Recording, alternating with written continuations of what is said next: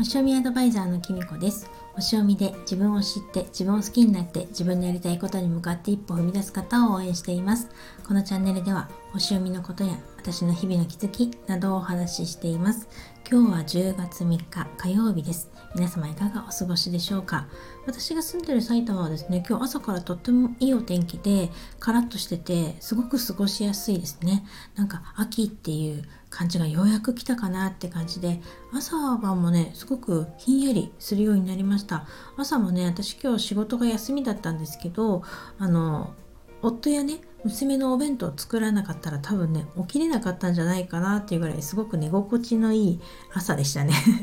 うん、そんな感じであのやっと秋が来たのかななんて思っています。それで最初に一つ告知です。10月5日木曜日。夜の8時半からアロマトロットサナさんのチャンネルでコラボライブをさせていただくことになりました。えっと、サナさんはですね、毎朝あの12星座占いをですね、配信されているんですけれども、えっと、先日ですね、あのスタイフを始めて1周年っていう記念のライブをされていましてその時にですねご縁ができてあの今回コラボライブさせていただくことになりました私も普段ライブとか本当してなくて出ましたよね。自分からコラボしましょうなんてね誘ったりとかめったにしないんですけど今回はですねなぜか自分の中でいつかコラボライブしましょうってさらっとコメントをね打つことができたんですよね。そしたらですねサナさんがすごくあの前向きにですねすぐお返事くださってであのトントン拍子にお話が進んでですね今回あのコラボライブさせていただくことになりました。えっと、ちょっとね、年齢はね、全然私とサナさんだと違ってですね、サナさんの方が全然お若いんですけれども、この間打ち合わせでお話しさせていただいたら、結構共通してる部分とかもあったりとかして、あのー今回ねその自分の働き方のこととかお互いのホロスコープを交換してそのホロスコープのことについてお話とかさせていただくことになっているので私もですねすごく楽しみにしています。説明欄の方にサナさんのチャンネルのリンクを貼っておきますのであの5日の木曜日8時半から、えっと、ライブをさせていただきますので是非よかったら聞きに来てくださいね。話は変わるんですけれどもあの10月に入りましたけれどもなんかね皆様いかがお過ごしでしょうか私はですねこの10月はですねこの間も話したんですけど心と時間に余白を持って楽しみながら整えてメリハリのある生活をするっていうのが 目標になっています。なんかね、私、こう、多分私と同じ年代の人だったら結構わかると思うんですけど、休み方がね、いまいちわからないんですよね。休むってどういうことなのかとか休みたいと思ってるんだけど休めなかったりとかするんですよね。であのー、いつもねなんかしちゃうんですよね今日も仕事休みなんですけどやっぱりぼーっとするとかっていうのがなかなかまあ性分的にできなかったりとか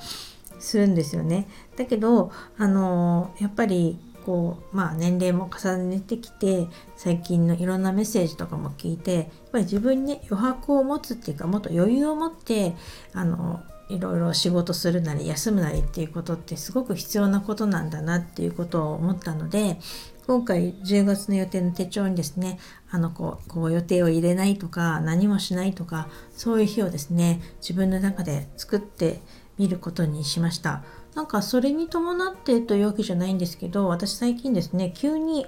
お片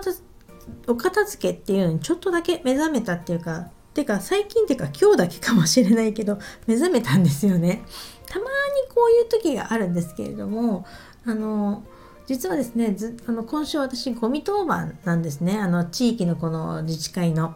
であの私の班とこ、まあ、みんなでこう何軒かで決まったとこにこう毎日ゴミを置くゴミ置き場があってそこをですねあのちょっとこう清掃したりとかゴミネットを貼ったりとかあのあとカラス対策にブルーシートとかかけてるんですけど燃えるゴミの日とか。そういうのをねする担当が回ってきましてでちょうどね私あの仕事が今週休みの時に燃えるゴミの日だったのでよかったなと思うんですけどっていうのもね最近ね本当にねカラスが荒らしたりするんですよ。でうちの地域のカラスだけなのかもしれないけどすっごくカラスが元気なんです。朝からねすごい大きな声で何匹もでこう会話をしてるかのように話してるみたいに鳴くんですよ。カーカーカーカ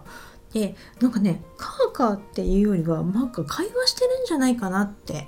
思うぐらい。なんかあっちのゴミなんかいいもんありそうだぜとかこっちは今週燃えるゴミだからとかとか多分あそこはちゃんとブルーシートしてるからダメだよとか何か言ってるんじゃないかっていうぐらいカラスがめちゃめちゃ喋ってるっていうか泣いてるんです。で夫はよくお昼とか なんかしてる時とかもカラスうるせえなとかって言ったりとか朝もね私こうだんだん涼しくなってきたんで窓を開けるようになったらやっぱりね本当にねカラスがね鳴いてる声がすっごい聞こえるんですよね。なんでなんなら収録してる時にカラスの声とか入っちゃう時とかあってちょっとびっくりするぐらいなんですけどそれぐらいね最近こうカラスが元気でなんかさっきからカラスの話ばっかりしてるけど なんか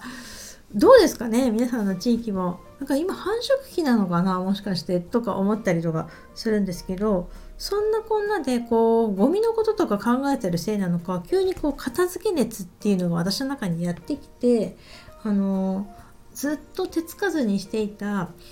あの2階の階段を上った先の2階の踊り場っていうかがねほんとねデコボコして1畳半ぐらいのスペースがあるんですけどそこをですね今日午前中ねちょっと片付けることができました。だからこれはね、私にとってすごく画期的なことで、あの、まあ私の片付けるってね、要はね、捨てるんですけどね、物を。で、その、こう、デコボコした1畳半ぐらいのところにですね、私は今までちょっとこう、ちょっと使わないようなバッグとか、もう読まない本とか、うーん、なんかちょっとクローゼットには入らないけど、ちょっと置いておきたいものとかをね、だから子供のおもちゃとかね、なんかこう何がもう正直何があったかわからないぐらいなレベルでこう置いてたんです。で元最初は本棚があってそこにアルバムがいっぱい本とかアルバムが並んでて私の中ではここを図書館みたいな感じにしたいって思ってたんですけどそのうち物がどんどん溢れちゃってアルバムは本当にその物をとかこう踏みつけなきゃ通れないぐらい遠くにあるんですけど、うん、そのことをなんかずっと階段を上るようにするためにねちょっと埃まみれになったりとかしてるのをちらっと見てはあなんとかしなきゃって思ってたんです。とかあの見て見ぬふりをねずっとしてきたんですよ。なんですけど今日ねなぜかね急にこう思い立ってあのマスクしてこう片付けることができたんですよ。まあ、であのこのバッグ使おうかなとかこれ使うかなとかどうかなとかほこりを取ればとかいろいろ考えるとね絶対に捨てられないと思ったのでもうマスクしてもうとにかくゴミ袋に突っ込むっていうことをね続けてですね。であのゴミ袋何袋ぐらいになったかな？だけどあのようやくねまとめることができて本当に良かったなって思っています。それでその中に一つ私がねあの医療事務の資格を取った時のあの教材一式っていうかな教本とかあの勉強してるノートとかそういう修了書とかが出てきたんですよ。っていうのもそれはね私が専業主婦をやってる頃であのまだすぐに就職するにはまだ何も持ってないから何か資格が欲しいと思ってですね子供がね下の子が幼稚園だったと思うんですけど幼稚園の延長保育とかを使ってですね半年ぐらい通ってですね資格を取ったんですよ。で当時ね結構お金がかかってくらぐらいかかったかな？あの私にしてはねものすごい勇気を出してましてね子供を延長保育までさせて電車に乗ってねあの資格を取りに行ったんですよ。でその時のね教材意識がね段ボールの中に入って出てきました。すごく懐かしかったです。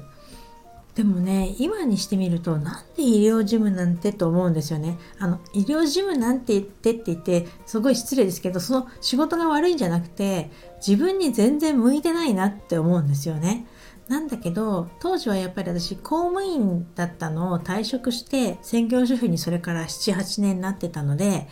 あの自分の中で何も資格ないなって思ってたんです。まあ、この専業主婦の時代にま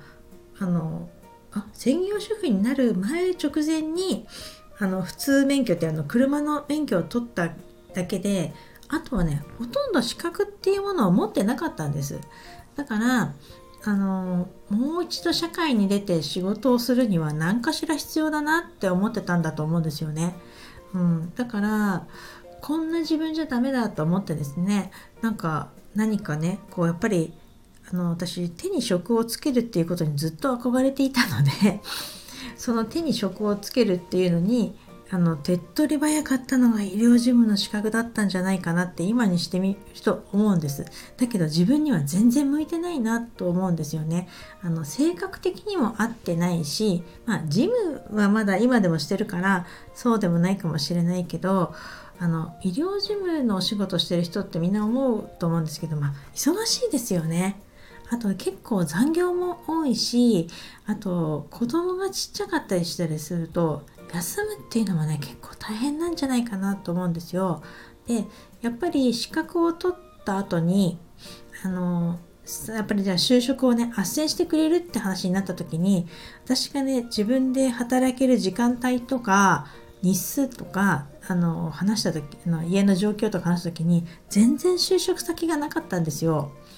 まあそうなんですよね。だって子供ねあのなんか病気あの子供が病気になってでも仕事に行かなきゃいけない時に預ける先も私にはなかったし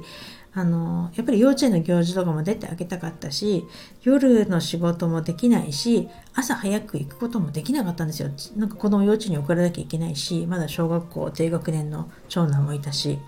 だからそういうこと考えたらあんまり医療事務の残業もねできないし医療事務の仕事ってあんまり向いてなかったなって思うんですけどやっぱり何かしたいからやあのそういうのやってみたんだと思うんですよね。でその後ぐらいからなんかまあ運よくパートの仕事あの違うねコミュニティセンターで働くっていう仕事をいただいて、まあ、そっからね、まあ、働くようになったんですけれどもなんだろうやっぱりあの今回ね今度のコラボライブでサナさんと働き方のこととか話したりとかちょっとしようかっていうことを言ってたんですけどやっぱりあの私ぐらいの年齢とか40代を過ぎたりとかするぐらいになるとなんかこうこれから先自分ってどうなるのかなとかどんな風に働きたいかとかそういうこととか考えたりとかしていろんなことをし始めると思うんですよね。その一つが私にとってはなんかまあ医療事務の資格を取るっていうことだったんじゃないかなと思って今回このライブでねちょっといろいろお話しすると思うんですけどそこもね楽しみにしていただければなと思います。まだねなんかお片付けのことについてはね最近私いろんなことをしているのでまたねちょっとお話ししたいことあるんですけど長くなったので今日はこの辺にしたいと思います。それでは今日はこの辺で最後までお聴きいただきありがとうございました。またお会いしましょう。きみこでした。